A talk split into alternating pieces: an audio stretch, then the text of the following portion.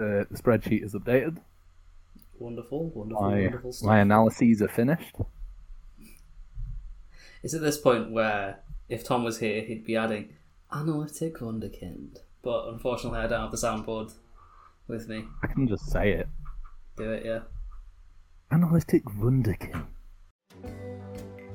Hello, hello, hello, and welcome to Stiff Upper Lip Podcast, the NFL podcast by Brits. We are in partnership with Gridiron Extra, and we are returning for our third season. So yeah, on we begin with me, Ed.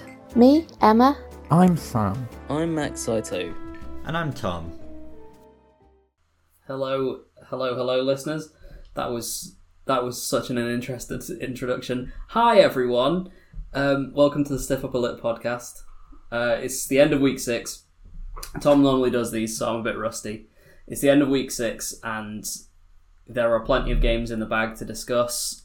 Uh, to be frank with you, some of these games were a shit show, so we're not going to hold your hand through them. Um, yeah, The end of week six, and Ed's already thrown in the towel on the season. I'm not throw- look. Hello, listeners. Welcome back to the show.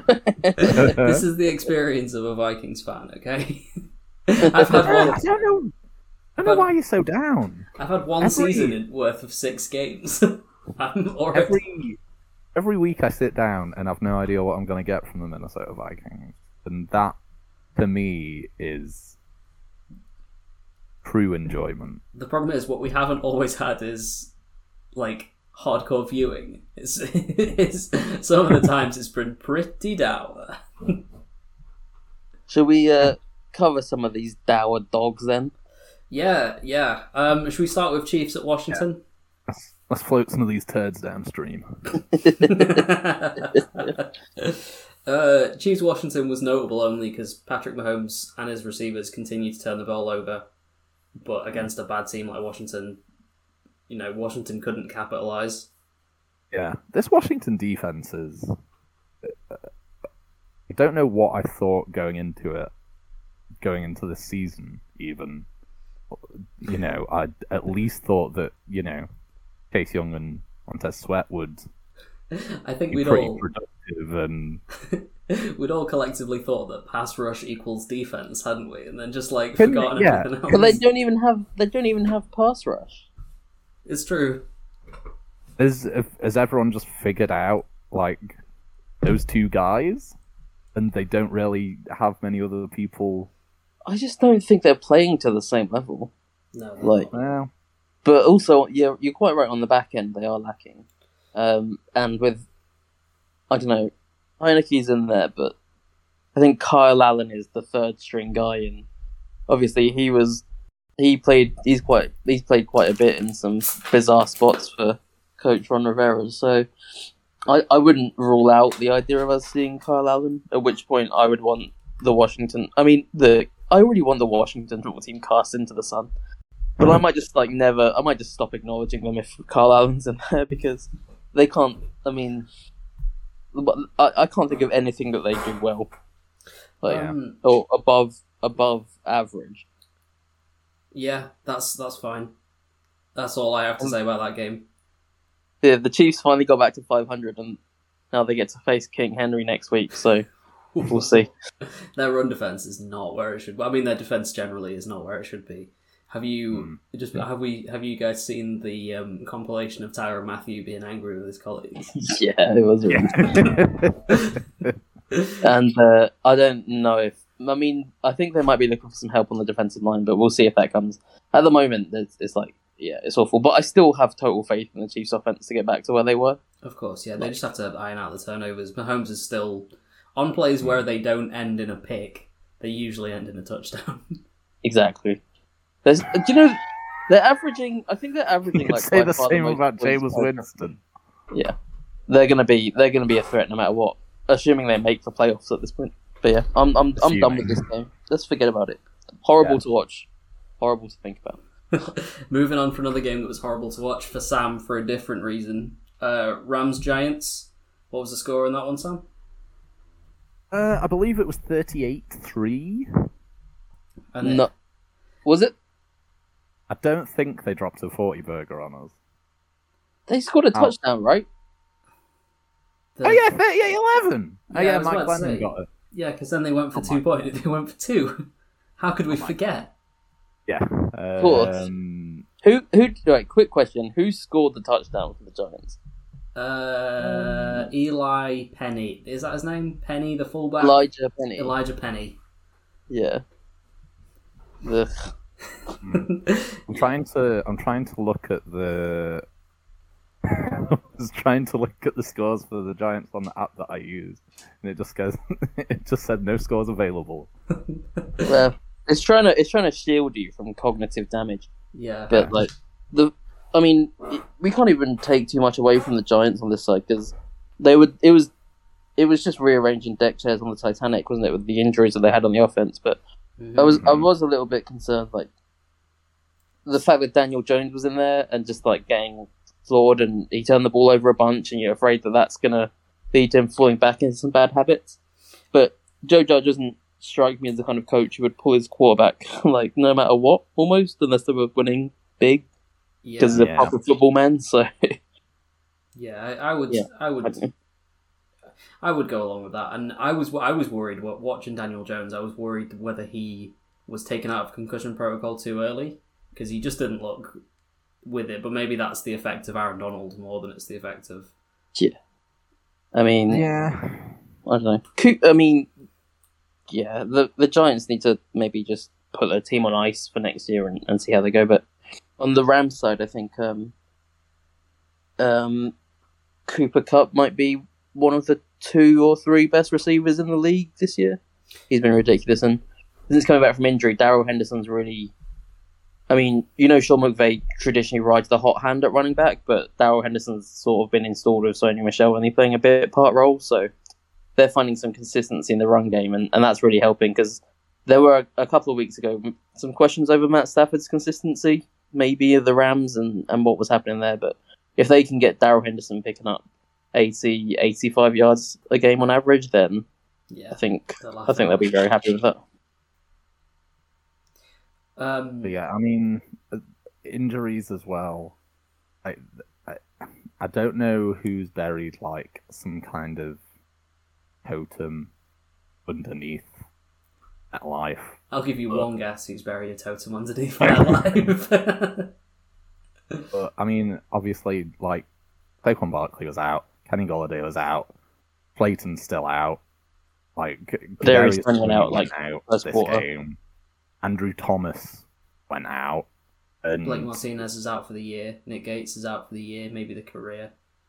Yeah, the the I can't remember who the guy was that they brought in on left tackle. Um, but it was bad to watch.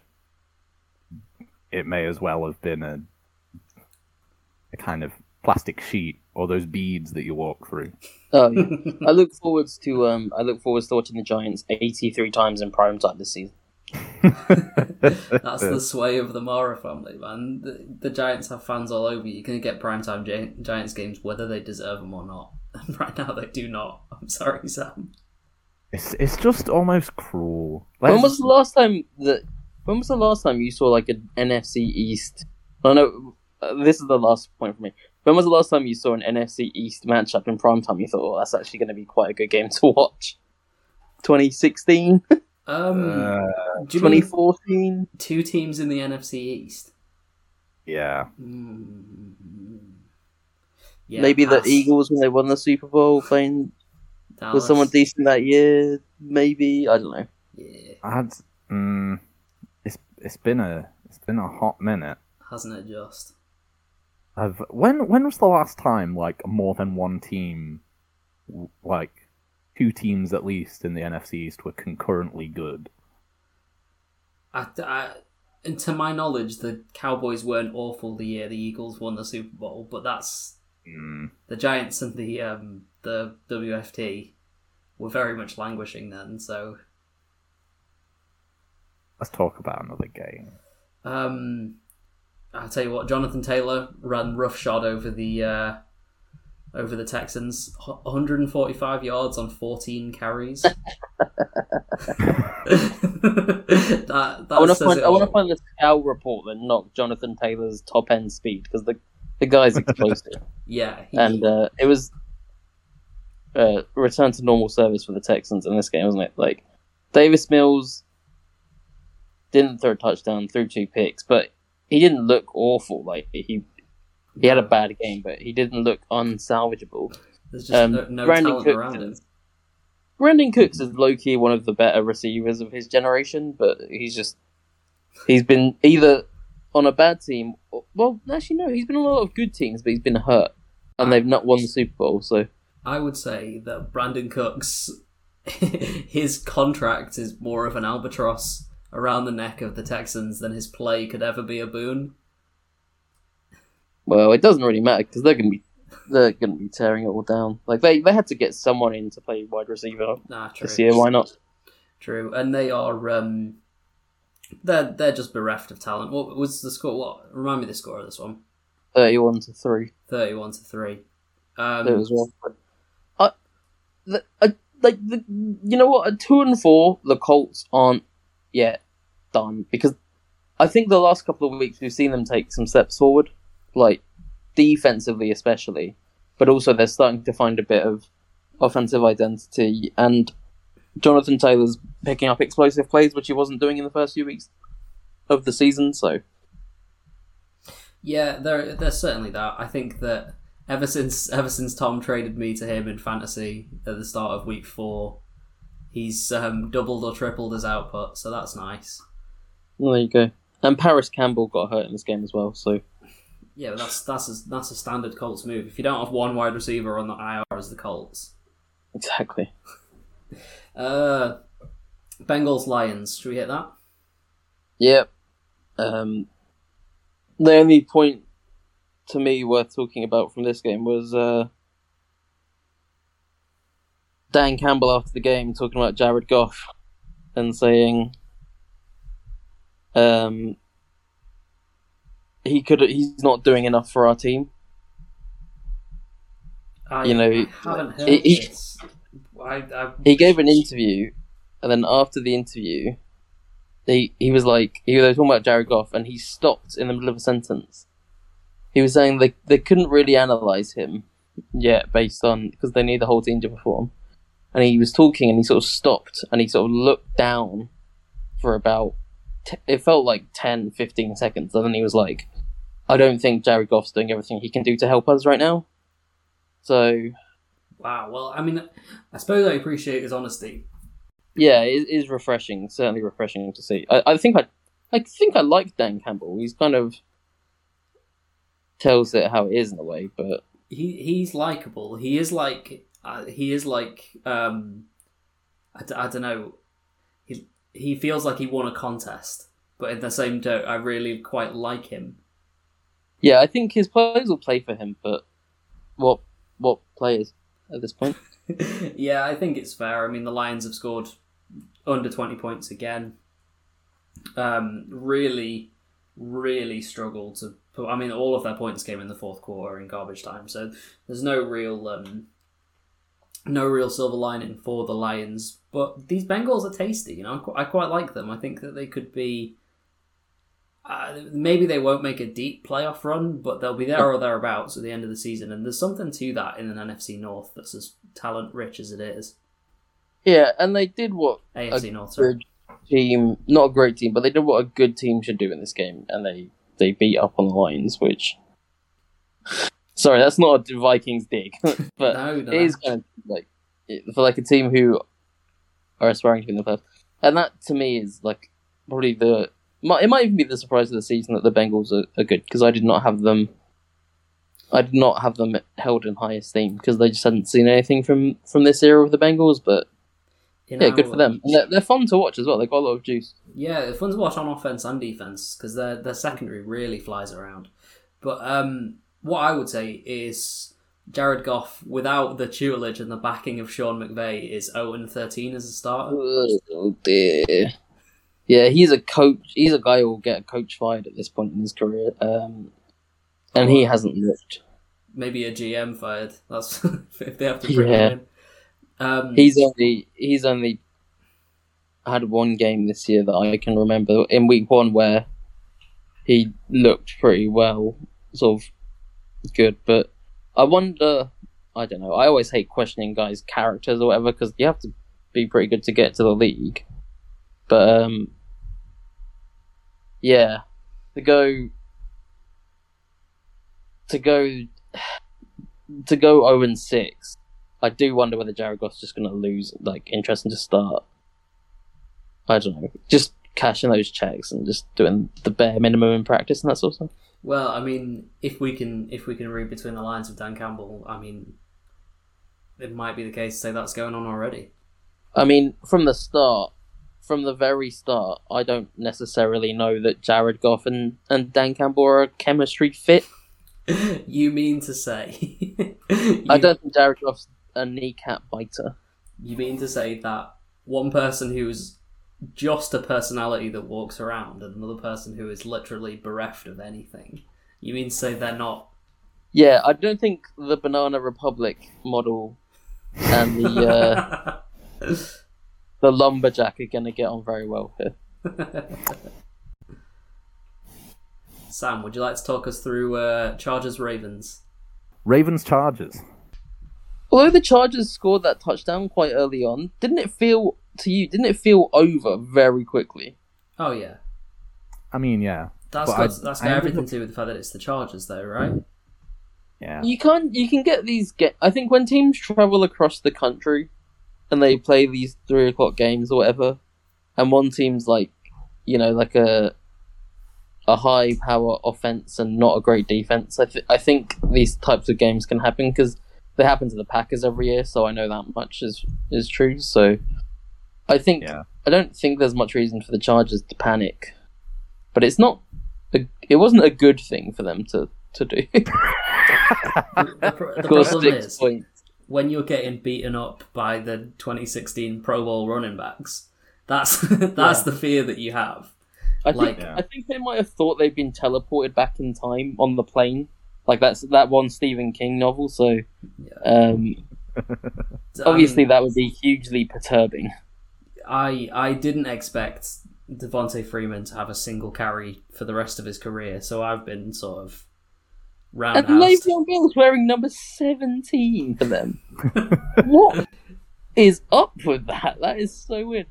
But it was yeah. I don't know. I mean, yeah, like the, it doesn't really change how I feel about the Chargers, but I I didn't I really didn't think that the Ravens kind of defense had it in them. Like the the rushing yards, they kept the Chargers to 26 yards. Yeah, Austin Ekeler had seven yards on six carries, and then they just gave up basically. Yeah. I mean, not obviously, like you know, they're a good like run the Chargers, but keeping Justin Herbert to like sub two hundred yards is is not an easy thing to do.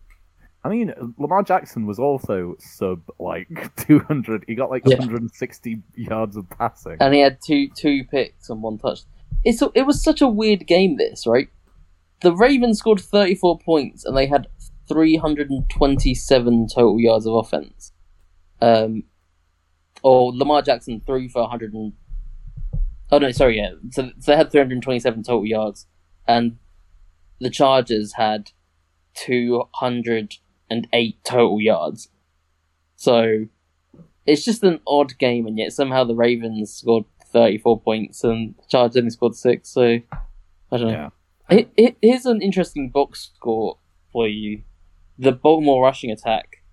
Devonta Freeman nine carries, Lamar Jackson eight carries, Latavius Murray nine carries, and Le'Veon Bell eight carries, and an additional one for Devin Duvernay and three for Tyler Huntley. That's weird. That is so weird. it's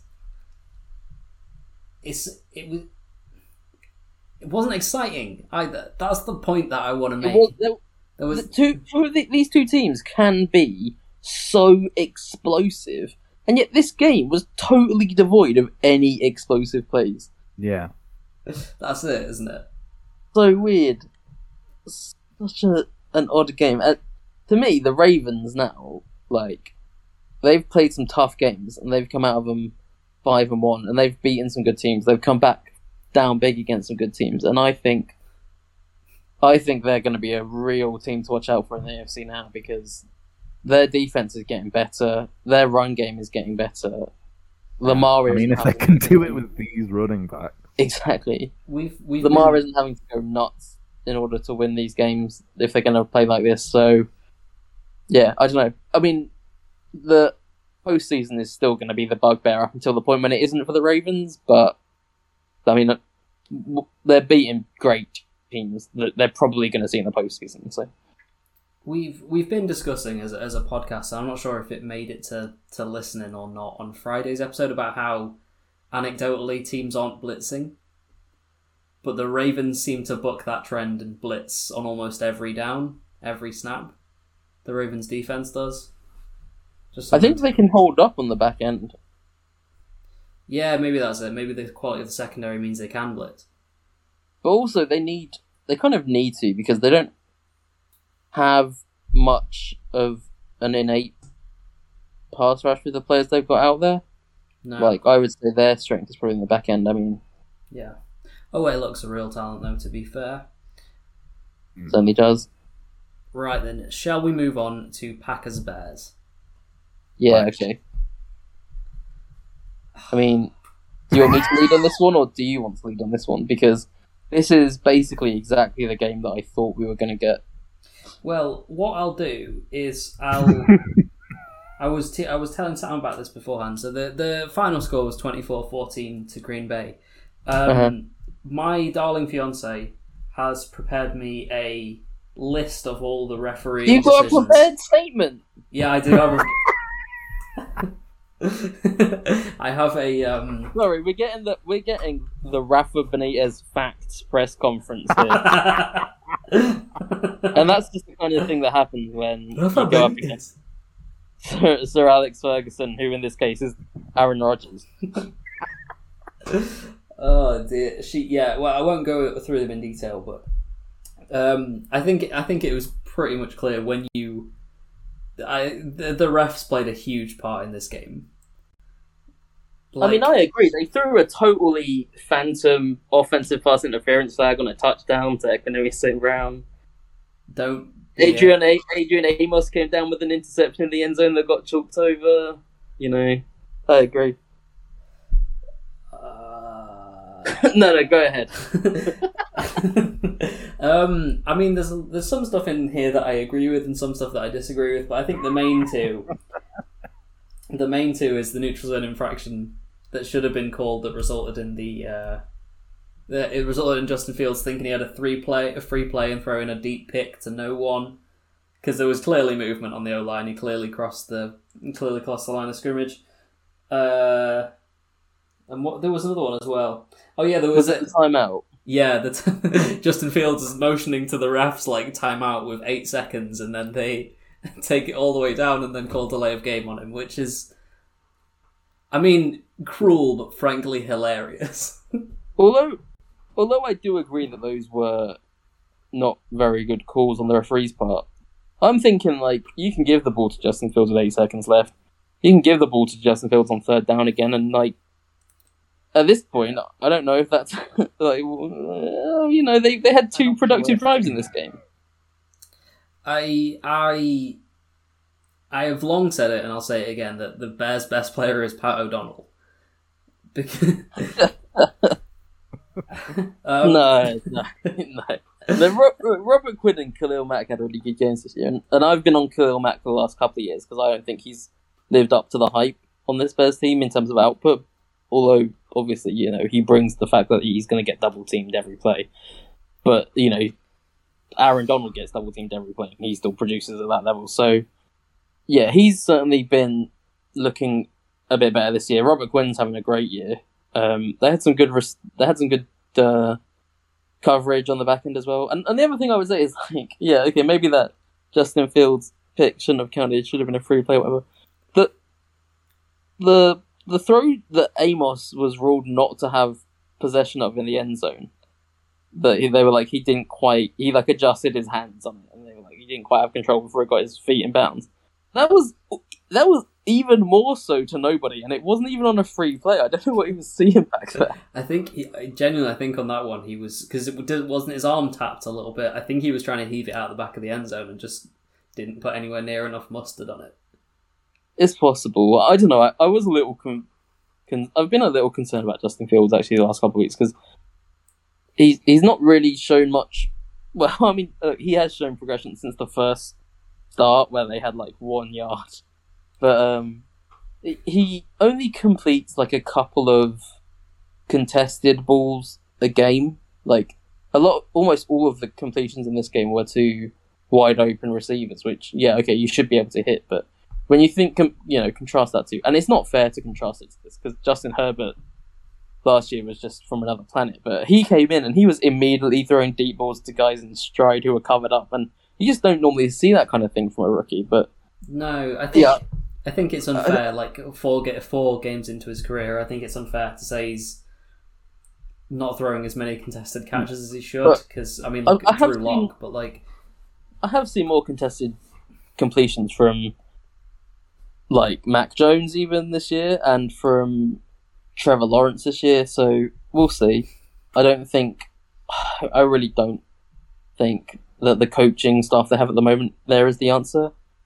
Um, and on the Packers end, yeah, the Bears defense did a really good job of stopping them, but they they just did enough. Like they scored 24 points, and that's normally enough to beat the Bears. So, yeah, they they did the minimum on the road against a really a tough offense, and there wasn't any anything spectacular. I think this is the kind of game that they might have got a bit more bogged down in in previous years when they didn't quite have the run game that they have now. Because I think as the weather starts to turn up there in the NFC North games, especially, I think this man AJ Dillon's going to be a, a bit of a problem because you're on. He's hard to solo tackle. Um, he he doesn't have next year that like Aaron Jones does, but or like another big back. Like that's what makes Derrick Henry so lethal. Obviously, his combination of power and speed.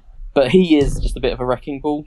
Like there were mul- he broke like multiple physical tackles in this game, and he they, I thought He- they both ran well. he looks like um, who's the Mister Man? Who's like a red square with a hat on. That's basically what AJ Dillon looks like when he's running the ball. Mr. Rush. Which, uh, yeah, I always like. I always like watching like a like a sh- like a short squat running back just power through. That's a really entertaining thing. It reminds me of one of my favorite running backs to watch was like late career CJ Anderson when he was just like a bowling ball. And um, he looked like a Yorkshire Mike- pudding that had been squeezed into an NFL. Just Mike, um, oh, who was it on the Panthers in their Super Bowl run? Mike, oh, I know the, exactly the guy. Oh, number 20, 22 or twenty four? Mike, it wasn't Mike Davis. That's the. But yeah, like they just look like someone fired a donut hole out of a cannon. It's really fun to watch. and when you contrast that with Aaron Jones's, Aaron Jones's ability to um hit like just like he he's got a great sense of balance. great sense of um, balance, great vision. Because I wouldn't, I wouldn't say that his actual like he's shifty, but he's not. He's not rapid. Elusive. Yeah, he's just his vision is what really sets him apart. He just can get away from people, but not often. Uh, it was Mike Tolbert. I'm thinking of Mike, Mike Tolbert. Tolbert, of course, you're thinking Mike Tolbert. Um, I wasn't thinking of Cameron Artis-Payne or anyone like that. Uh, no one ever is. No. Do you know what? At one point in my, my second ever fantasy season, I was in like a 20 person league because I didn't know not to be in a 20 person league. And it got so bad that I had Cameron Artis-Payne as a starter. It was honestly awful, but um, oh, he's playing for the Montreal Alouettes. Yeah. Ah, CFL's finest, the future destination of Jared Goff. Um, yeah, Goff- he'll be. They'll be. I, I, I was going to say they'll be 122 reunited. yards against the Raid, the Red Blacks Uh, uh, eight days ago. against the hated Red Blacks. No, yeah, honestly, this was a just like go in and get the job done game in a rivalry game for the Packers. Five, five on the trot now. They have got injuries mounting up, but hopefully, when they're getting to playoff time, they're going to get some of those guys back. Like David Bakhtiari's back in practice today, so with a bit of luck, they'll receive some reinforcements. And I don't think that they're going to be as good as they were last year, but they'll be they'll be in the mix as they all normally are. Mhm. And with that, we shall move on to the uh, Minnesota Vikings' thrilling victory against the Carolina Panthers. Um, oh God! Um, I was glued, glued to my screen for that Fourteen final hours. couple minutes. I missed, I missed the rest of it, which sounded awful. But what's odd? At like ninety, what ninety-two yard? ninety-six yard. Um, yeah, Sam Darnold drive. Yeah. My God. I mean, the the Vikings defense had shut Sam Darnold and his wide receivers down all day, like by playing kind of hard and aggressive, and then they decided to go really soft coverage, and he just like diced them up. But anyway, anyway, It didn't help that um, the Panthers receivers were like they were doing like the moved, yeah. they were playing Edward forty hands in the middle of the game. like had two big forty ounces of malt on each hand. I was Yeah, gonna say, those yeah, I was gonna say that Robbie Anderson's was the worst drop, and then Jamal Adams entered the chat, but DJ? Moore had a couple of awful ones as well. Yeah, the the three big takeaways for me with this the Vikings is I've I've found three things that they need to solve to be a good team. Like number Number one, offense. Number two, defense. Uh, number three, special teams. number three is in fact special teams. uh, number one is discipline. one and 'cause- two on attack and defense. No, well, I mean we're so fucking undisciplined. If you watch a Vikings game, it's one of the reasons they're so boring to watch. Is because every other down is a penalty, every other It doesn't snap make is a any penalty. sense because Mike Zimmer teams are normally known for being well drilled. Yeah, yeah, it's true. I I don't the the O line gets a hold on I think it's one in every twelve plays. So if you if you consider that a drive is anywhere between like three and thirteen plays, and that's you're averaging about one every two drives, which is And just holds are normally drive killers as yeah, well. Yeah, they they are genuinely drives are ending in holds and long fields so often. And then the other one for me outside special teams, which have been a bit of a joke, is um, play calling. Like it feels like it feels like every game we find something that works and we go, oh well, they, they'll mm-hmm. know that this thing works, so we'll do something else, and we do something that doesn't work for ages, and then go back to the thing that does work and score a touchdown. Like we've scored most of our What, like points. passing the ball to Adam Thielen. Yeah, we've scored most of our points this year on the drive immediately at the start of the game and immediately after the half because we we do scripted drives very well and then as soon as they go off script, they can't pick a play to save their lives. That a bit like the Matt Nagy era best. yeah, precisely. That that Thielen catch was ridiculous. By the way, you won't see a it better catch one of that the best all year. catches. You might see a better catch this year. You might. You, You might. cer- you certainly didn't see a better catch this week. Um, Julio Jones had a great one. the one where it uh, bounced off the DB. That one. Yeah, great adjustment. It was. Yeah. But no, the, the Thielen's one was just like smooth, just so smooth. And um, yeah, to me, like, remember at the start of the year when the Panthers and the Broncos were three and zero, yeah. and it was just like, it was just like, the Panthers, the last like four or five years, I've had a few ones where they get they start off hot, and then they just collapse, and I just Darnold has really struggled without McCaffrey, and, and the fact that McCaffrey has practiced like once and then went back on injured reserve is just it's just like negligent mismanagement at this point. Like, what are they trying to achieve? Did did they did they try and bring him back too soon and he re-aggravated it, or I don't know. He's one of the league's best players, so it's a bit infuriating that he's constantly got these injuries that they're like, oh, it's not that big a deal, and then next thing you know, he's missed eight games in a row with it. Mm. Especially when it could make so much of a difference to that team. Exactly. The whole offense I is built around him and has been for like four years. Like they struggle to move the ball. I think what they're learning is that yards. Darnold, Darnold's not their sustainable solution for the future. Like I think they're going to need to look this year or next year free agency. I mean, they could put together a decent offer to Aaron Rodgers, even I think this offseason. But would they trade for? I don't know. Would they trade for Deshaun Watson? I wouldn't like to think that they would, but I mean, there who is knows? They're they're an NFL team, so how many opportunities do you not- get to uh, to draft a UNC QB as Carolina? That'd be my question. Yeah, well, exactly. Um, Carolina, yeah, I don't, I don't have much to say about this game other than that. Really, I've kind of said my piece on it. No, the Vikings to me are the Vikings and the Ravens are two of the most entertaining teams in the league. Um, I really like watching them every week, and the like the Vikings are always in fun ones, win or lose.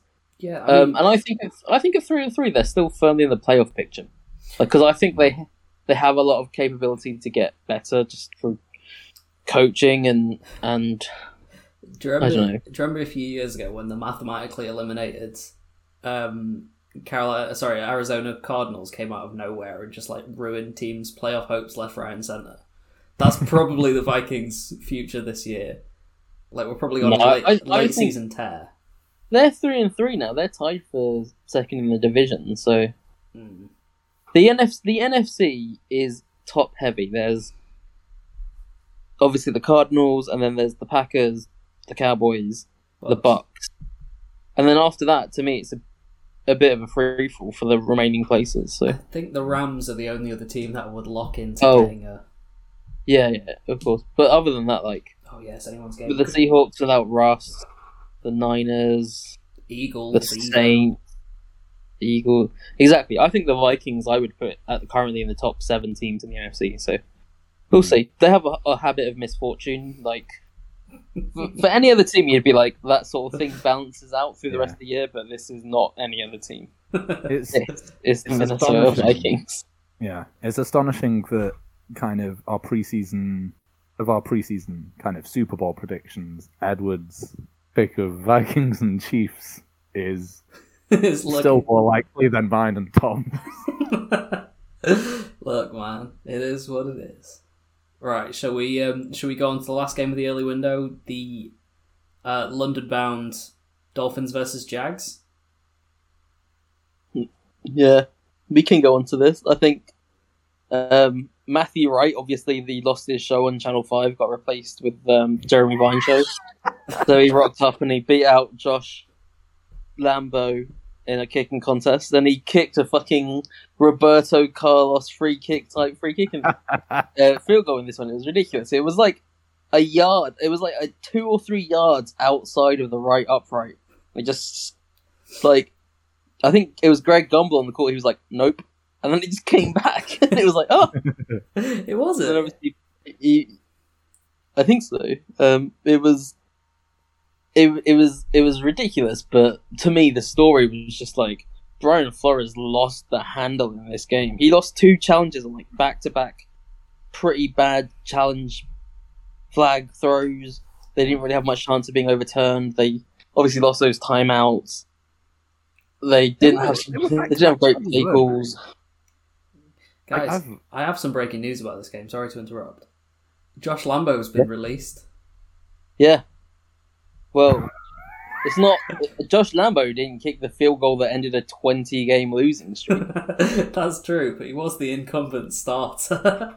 I mean, yeah, roll with Matt Wright. What's the worst that can happen? Um, is Coach of the Year cursed? Maybe. Is GM of the year cursed? Yes. It's as cursed as Defense Against the Dark Arts. no, I, honestly, like. I don't want to say good on the Jags for winning, but, like, I'm sure the players will be happy. Like, Yeah. The players themselves, while low in Yeah. quality, deserve at least one win on the season, and it's against a hapless Miami side. the Dolphins are 1 and 5. Some people were telling me they were a top 12 team in the preseason. I bloody thought it as well. Like, I don't understand People- what's gone wrong yeah. for this for this Dolphins But like team. to me, my main thought was like the Dolphins' defense is going to be good, and I don't like Tua. Tua came back and had a fairly solid showing in this game. It wasn't brilliant by any means, but it he was certainly an all over the upgrade.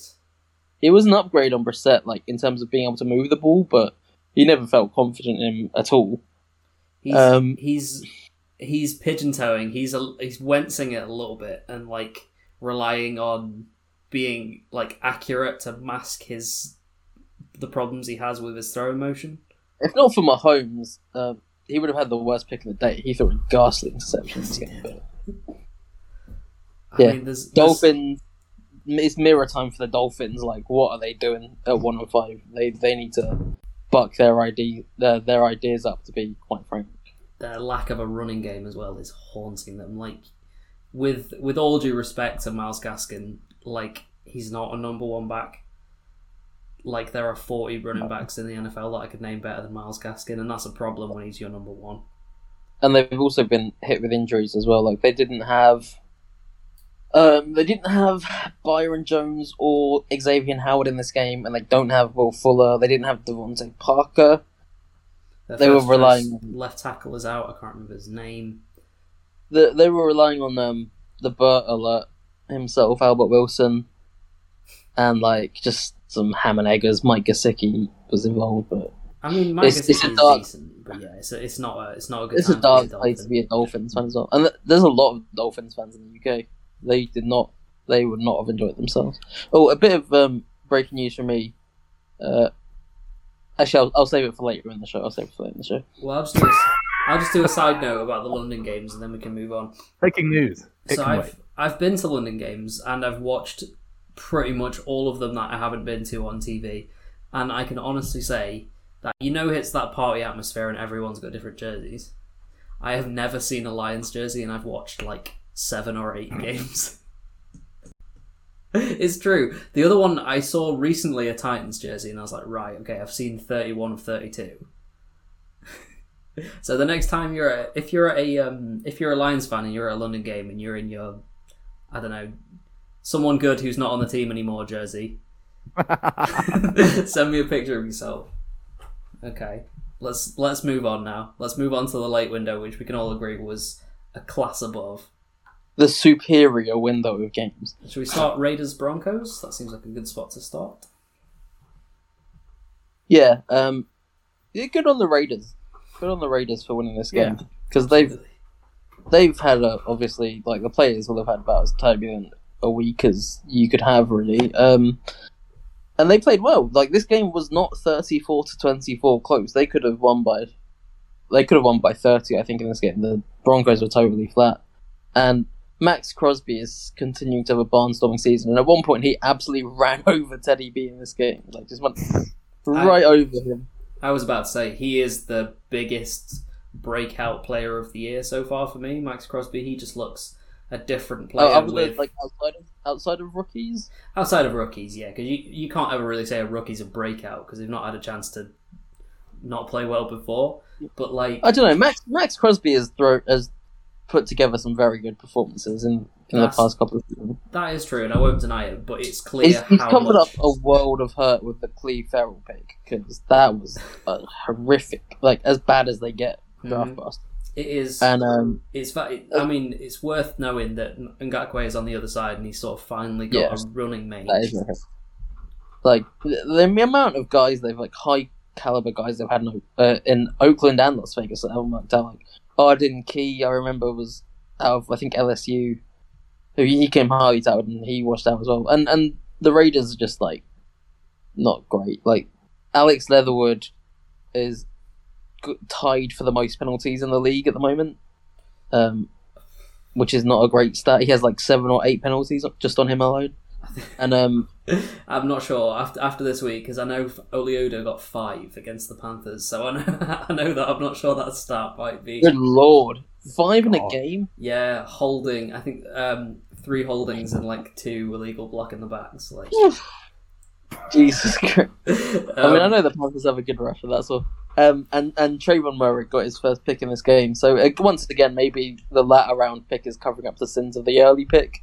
I Um, to this day, I don't understand why Trevon Moehrig did not go in the first round. Like, in terms of pure talent, he's probably a top 10, 12 player in that whole draft.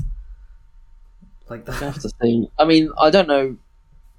I don't know what the Raiders are going to like going forwards, but I don't think they were necessarily the best environment for him to flourish in until recently. So, yeah, we'll we'll we'll see how how they develop after um, Gruden obviously leaving. So Yeah. Yeah, no, I tell you what, as well, out of the years, I've not heard anything bad to say about Bisaccia, so maybe they've got the best guy in place. I've not, to be fair, I've not heard anything good said about Bisaccia either. There was a bit. I remember there was a bit where he was on one of the hard knocks and he came off quite well. Yeah, but I don't know. Gruden didn't come off too badly on the hard knocks himself, so we'll see. Um, hard knocks And I wanna say, like- edition.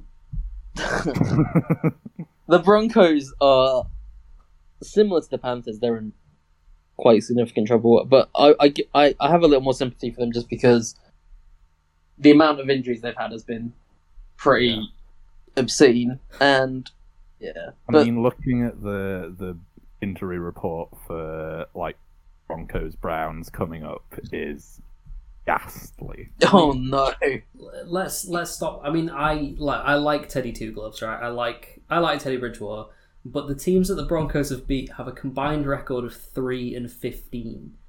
This, like, this is a very bad team, and injuries. That's only half of the story, right? There's got to Yeah. be there's got to be something wrong. they're in the Washington category of like I thought people were like this is a Super Bowl caliber defense. It's they other than Von Miller, who's having actually a pretty good season, certainly better than he has in the last couple of years. They they just have no pass rush. Obviously, Bradley Chubb being hurt doesn't help, but like they can't. And and when you give Derek Carr that much time, he is liable. Like I think you said in the chat, he is liable to hit a couple of beautiful ones like absolute rainbows in a game. So I mean, we did see that. We saw some really nice passes from Carr, and the the Broncos just had no answer on offense until garbage time, and they just spammed Courtland Sutton, which almost drove me mad on fantasy terms because he scored like nineteen. Courtland Sutton had like nineteen fantasy points in the fourth quarter alone. In the the last twelve minutes, when the Broncos were down by three touchdowns, I almost went mental. But I, I luckily I survived that. So uh, all in all, a good week for me. Ah, right then. Um, Cardinals, Browns, or Cowboys, Patriots, Sam? Uh, I'll take Cards Browns. Okay. Uh, Cardinals, the only unbeaten team in the NFL, with a victory over the Browns, the score of which was. 37 to 14. Thank you. This was. This was. I, I I do not know what to think about this game. Like people have had their opinions on it, and I'm just like, I. Nick Chubb out injured, Kareem Hunt injured, Baker clearly not good. I mean, the Browns is it 37 percent of the Browns roster is on IR right now. It was Um, I do on the, have on the the- injury report, not on IR. Ah, right. Yeah, I do have the injury report here. If I could just do a brief reading. So this doesn't include the Um, players who are on IR. Yeah, this is just okay. All of these players did not practice. OBJ, Chubb, Jack Conklin, AJ Green, Kareem Hunt, Baker Mayfield, JOK, Malcolm Smith, JC Tretter, Jedrick Wills, and then just limited practice. Jadeveon Clowney, Malik Jackson, McKinley, and Njoku, Mack Wilson. And what was killer was like, obviously the Browns' identity is as a running team. So without Chubb there, I mean, people have given Kareem Hunt his flowers, but he's still not a feature back in the way that Chubb is. No. And yeah, they showed that early on. And if not for that Baker Mayfield hail mary, which was a pretty well thrown hail mary, to be fair, like It's the most It- air yards of Yeah. a pass since the stat was tracked, I think. something there since next gen stats started tracking it. But without that hail mary, the score in this game is thirty-seven to seven. Like Yeah. the Cardinals just did whatever they wanted on offense, and they got enough stops on defense. Mostly thanks to, I honestly think the most impactful thing was that they didn't have Jedrick Wills and um, Jack Conklin. Conklin went out here as well. So with that, Mayfield was getting clobbered, frankly, and he was rolling out of the pocket and he was trying to hold on to the ball, and he fumbled twice, got picked off once or twice as well, and just like he was get. I mean, he, he already had the partially torn labrum. It looks like he re-injured or aggravated that. It looked like a really painful fall that he had after getting hit by JJ Watt. Like they were just Yeah. sorry, you know, they were just a really in a sorry state by the end of the game. Like they were just like they looked like the guy who'd come back from war and he's got like he's missing an arm and like he's got a big bandage on his head, and they didn't even win the war. Like they got it was just like he just felt sorry for the Browns, who are a better team than their three and three record and their performance in this game would indicate, but uh, they've got a lot of concerns right now. hmm When is JOK their- and Hunt look like they're headed to IR, I think. Mm. It's crazy. And w- w- on the flip side, this Cardinals team, the retired, the retirement home that Arizona are building was. I mean, it's a powerful team. Um, they picked up Zach Ertz as well, if, as if Kyler Murray needed any more weapons. It's weird. How much help does Ant Man need? not No. from not from the tight end. I mean, this is a spread offense, right? What are they Exactly. going They to do? with rarely, Zach Ertz? they, they they don't. I think they probably. I don't know this numbers for sure, but I would imagine that they run without a tight end more than any other team in the league. Oh, hands down, ten percent more. But I, I mean, yeah, like the the thing to me as well. Like, James Conner had his best game of the season in this game. They were just able to run it with good consistency. So when if they can get that going, then it's like again to me like having a consistent run game sets up everything else you want to do as an offense, even in a pass heavy like air raid style offense. So the fact that they were able to get Conner going was a serious warning shot. Yeah, yeah. I think. I mean, I did. Did you guys kind of? I expected them to be kind of this productive on offense to a degree, but the defense has been fantastic. I mean, this is the thing. obviously, the Browns' offense was awful, awful this game, but I mean. Um, when's when's Jones supposed to be coming back? Chandler Jones. Did he get COVID? Yeah. Yeah, he's got, he's on the COVID list, so hopefully next week. Yeah, but like uh, Marcus Golden had a great game. Marcus Golden's been there for so long.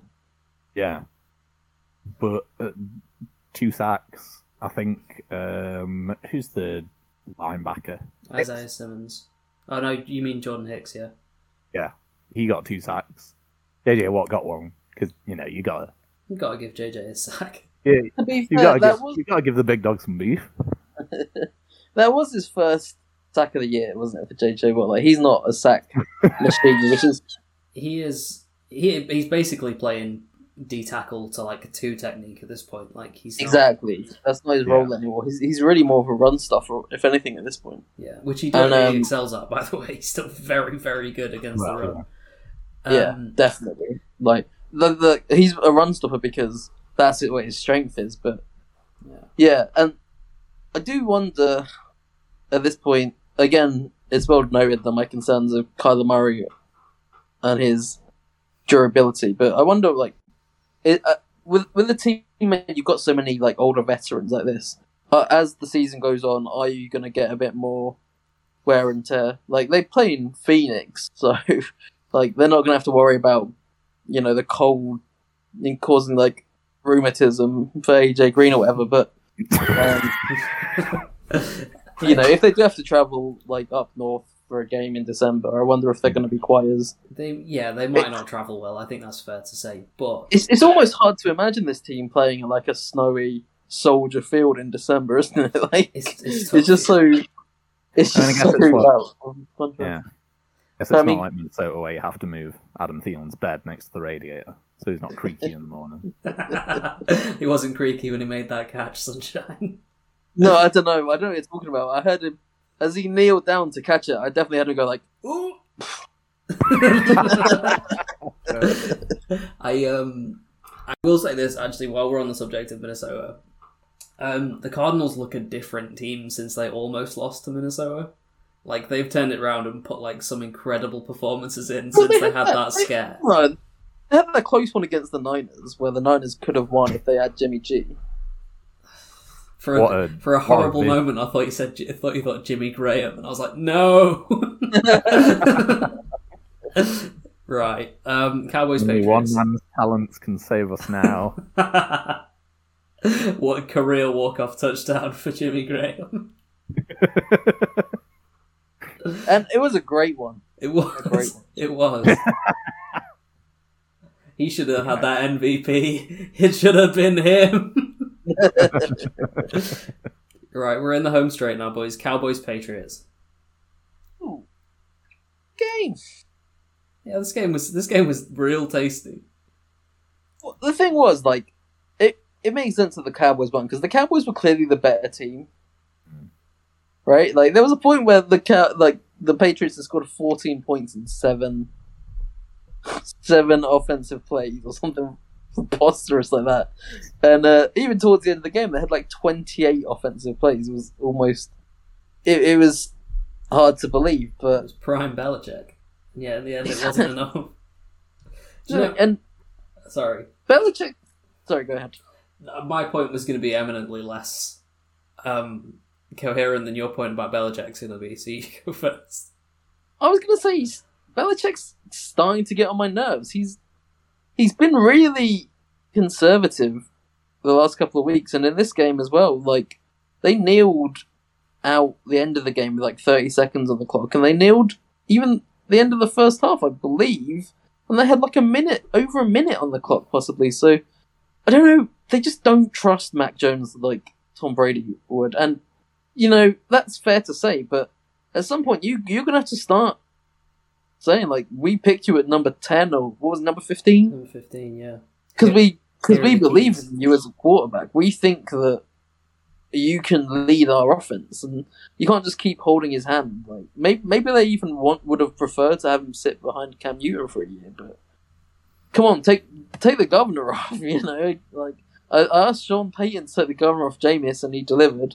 Bill and Steve and Josh, if you're out there and you're listening, please win or lose, you need to see if Mac Jones can do it because he needs to be. You need to let him play in these situations because otherwise he's never going to learn how to do it. Come on. Now, now for my point, which is, like I say, a lot less valid than this. I think that Matt Judon is having an identity crisis. I thought you were going to say he's having a great season. He is having a great season, but like, have you? I don't know. It's really weird because he's wearing these red sleeves, and it makes me look like it clearly makes him look like he wants to be wants people to know who he is on the broadcast. Like he's wearing number eight, he's wearing red sleeves. I don't know. I find it. I find it very off-putting. So I'm like, oh, there's Matt Judon. That's that's literally No. my only point. Like he, I mean, that's fair because he's wearing number nine actually because it, it looks like a striker. it's Ja'Whaun Bentley Um, that's wearing number eight. That's what made me think.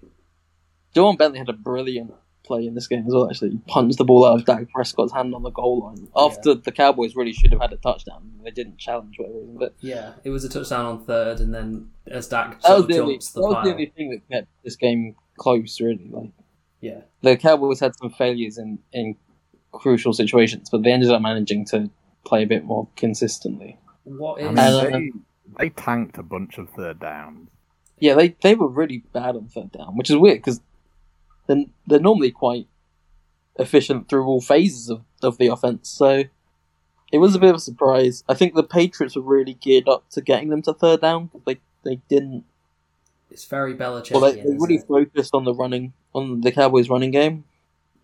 And like, if you want to let like, if you're like, I'm willing to let Dak Prescott operate. I mean, he's he's firmly in the MVP conversation for me at this point. Like, the Cowboys are certainly an NFC Championship caliber team to me, and yeah, like Dak is just playing quarterback about as well as anybody in the league at the moment. Like, he's not going to do things that Kyler Murray or Lamar Jackson can do, but like he, him and Tom Brady are really at the pinnacle right now.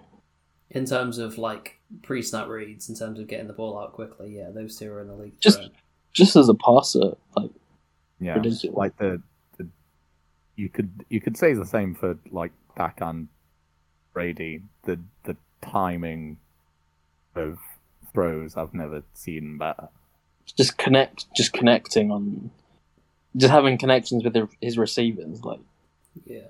yeah, What is, I um, mean, the the last thing to say about this game, of course, is that Dak did leave with a little bit of an injury. Do we have any any prognosis on Dak? he, whether he had an MRI, but there's not been any new. He was going to have an MRI on his calf, I think, but there's not been any news on it. I don't think. which is weird because you normally get a lot of news from the Cowboys on Dak's MRIs. Yeah. So So optimistic he won't miss any game action.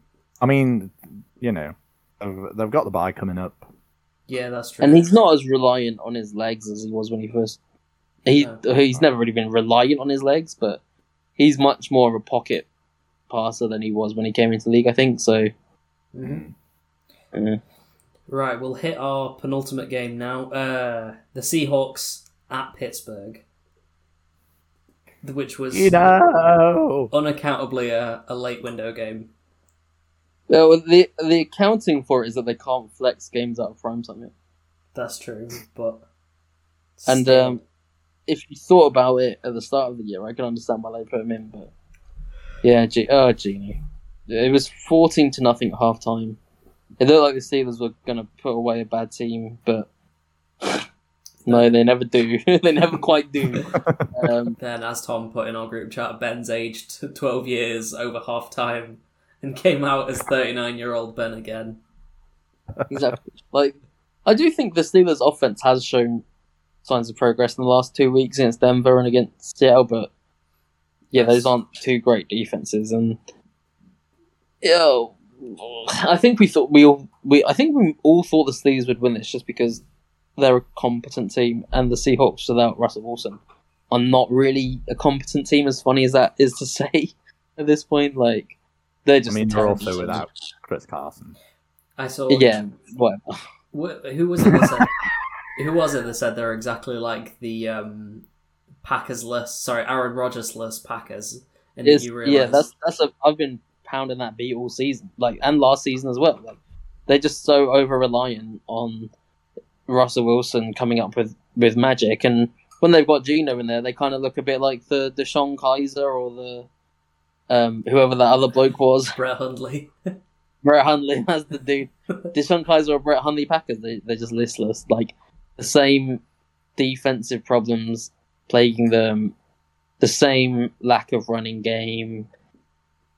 Yeah, like it's just like Geno Smith is a veteran, which he has played better than Brett Hundley and and DeShone Kizer played, but good God, they're so tepid, and uninspired. It's killing me It's the And perfect thing for even their good players like DK Metcalf um, almost blew the game, which again the Seahawks really had no right to be in.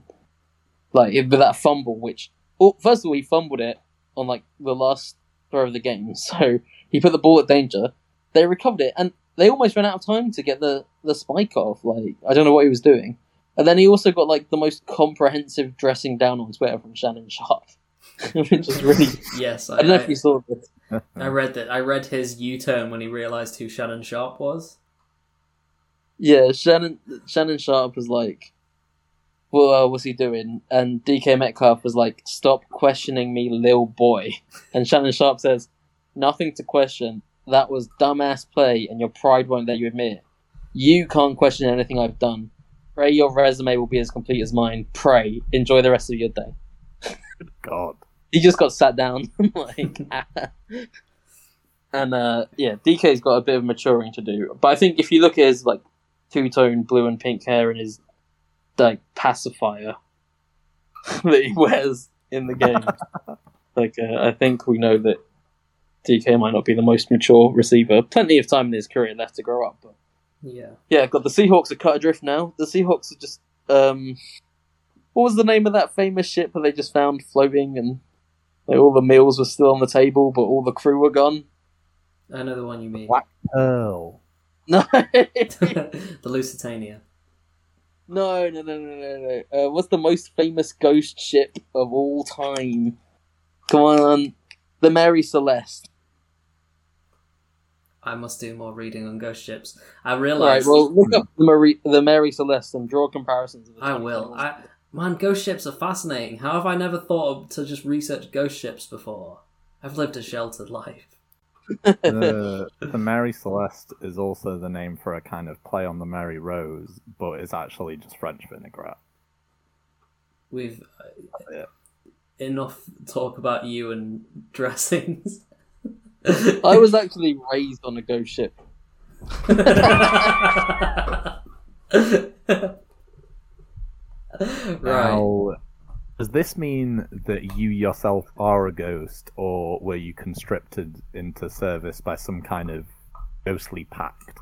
Hey, if you were raised on a ghost ship, you would know. I've never really questioned it myself. I'm saying, I'm saying the Seahawks, 2021, the lights are on, but nobody's home. I'm I'm trying to find out about your ghost ship lived experience. You're gonna have to talk to my therapist. I'll send you the email. And she's a ghost as well. There's a joke in here. Gmail. Jesus. Jesus Christ. oh dear. Right then. Um, we're at the end, guys. We're at the end of a thrilling week of football, and although my tone Ooh. doesn't suggest it, This one actually was thrilling. it was. It genuinely was. Before just before we crack on, just in case anyone isn't aware, uh, Darrell Taylor, who got took off the Seahawks and like in a neck brace, went straight to the hospital, no neck injury, might even play next week. That's incredible. Really good.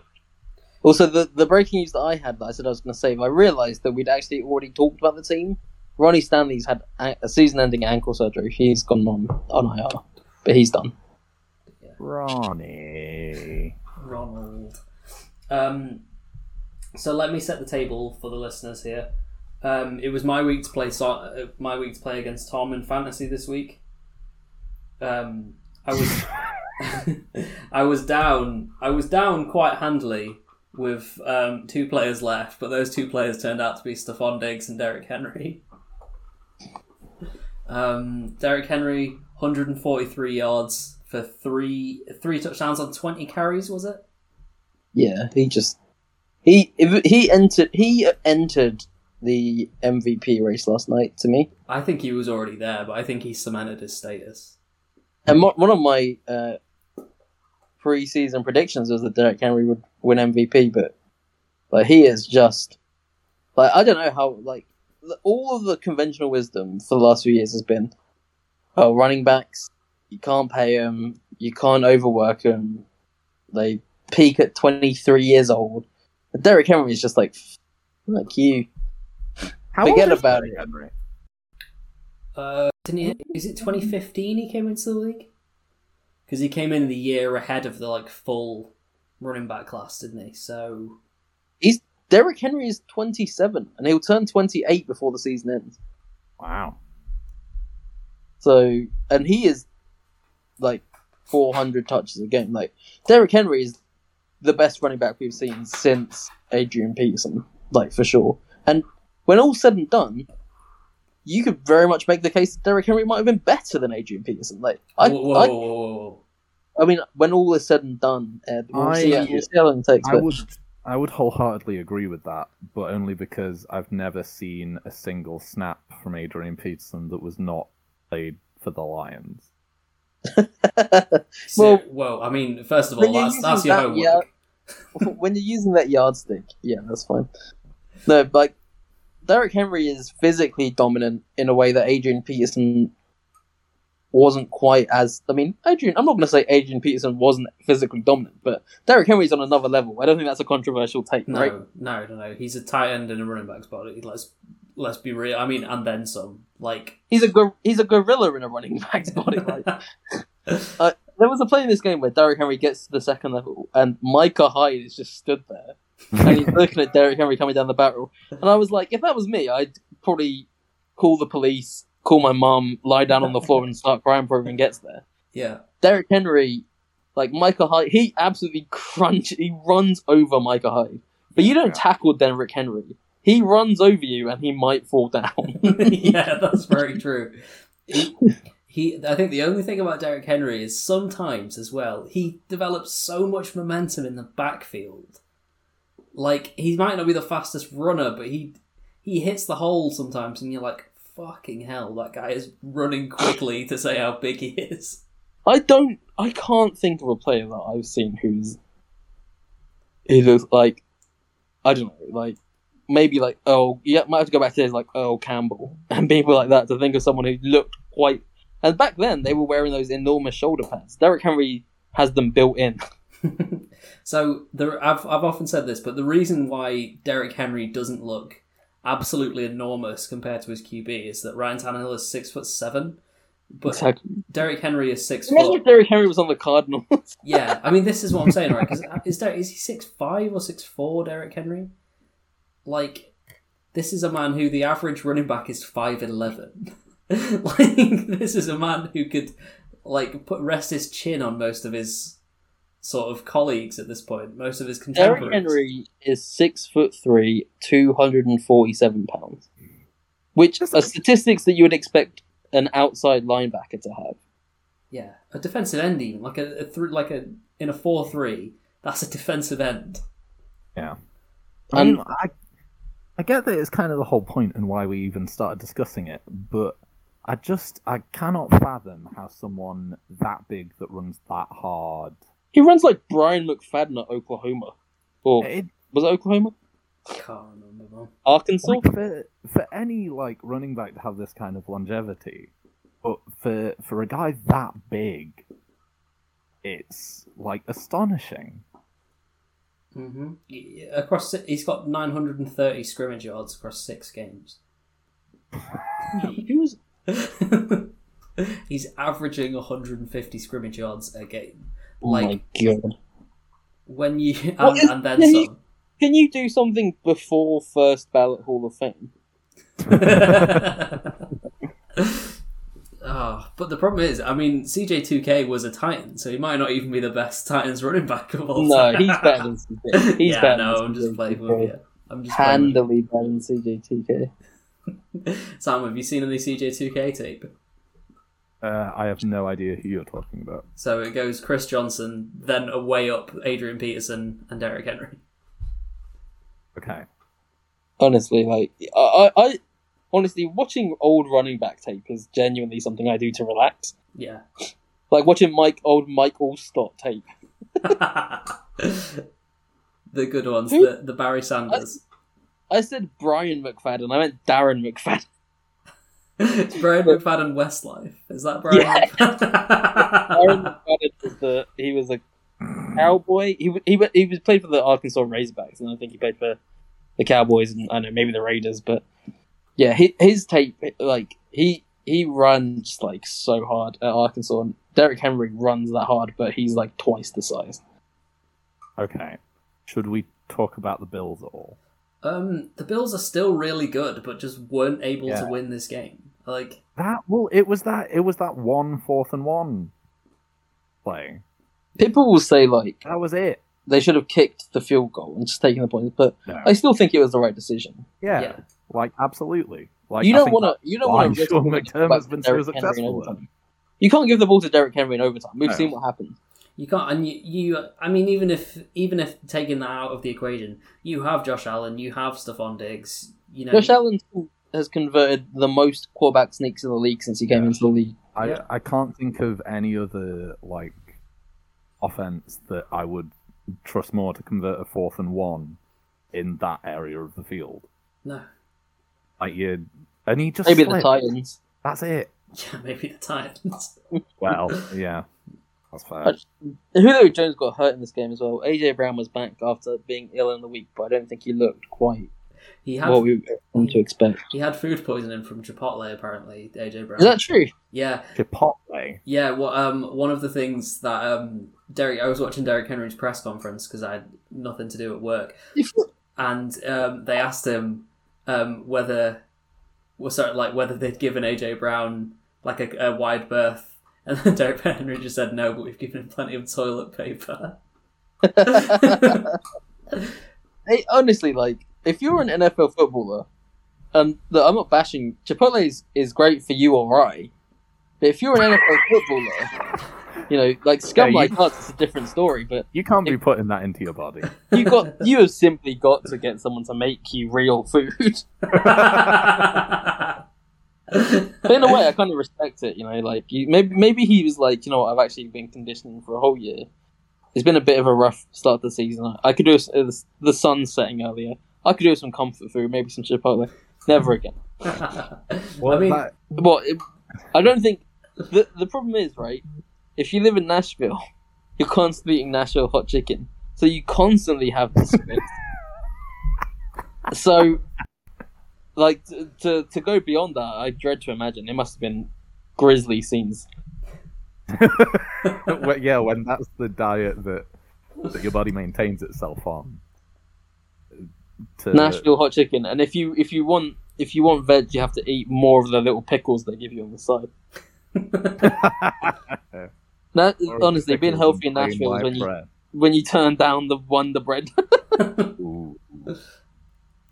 Uh, I mean, it's it's a it's the bare minimum. Like, if it doesn't have to be Chipotle, if a if an NFL athlete that is not a kicker, I'd like to make that distinction. yeah, If an NFL athlete that is not a kicker ever wraps their like greasy maw around like a, a Crunchwrap Supreme or something, should be immediately ejected from the league. you think NFL players have greasy maws? I think they're quite well maintained, if I'm honest. Greasy Moore. Who Uh, who in the NFL has the greasiest Moore? Not including was not Jon including Gruden. Jon Gruden. Yeah. we both went there. That was the punchline to my joke. It would have Could it would have to be a defensive with lineman. It would have to be a defensive Is it lineman. Ndamukong Suh? It might be Ndamukong Suh. He, he may be a Mm, JJ Watt. I've eaten burritos bigger than you. Ugh, right then, I'm gonna call it a day because I'm jonesing for some tiger and curry. It's been an absolute fucking blast to talk to you boys today. I could go for a burrito actually myself. uh, yeah, I'm really jonesing for one. I had a great burrito on Saturday. Did you go um, street food? Yeah, I went street food chef. Oh. Do you, Max? Um, do you know who MC Devvo is? Mm, it rings a bell. He's a a kind of he's a a, a rapper, kind of uh, Is he like the Sheffield equivalent of DJ Bad Boy from Scotland? uh kind of, but Oh. well, He's from Doncaster, for one. Sorry. Yeah. Devvo is a fucking Donny Soldier. Ah, okay. Yeah, he is. He is like the Donny equivalent of DJ Bad Boy. Yeah, basically the whole story is that me and Sam's band once played a gig opening for MC Devvo, a comedy act. I'd just like to reassure the listeners. And um, Sam got a temporary tattoo of I Heart Burritos on his forehead for the occasion.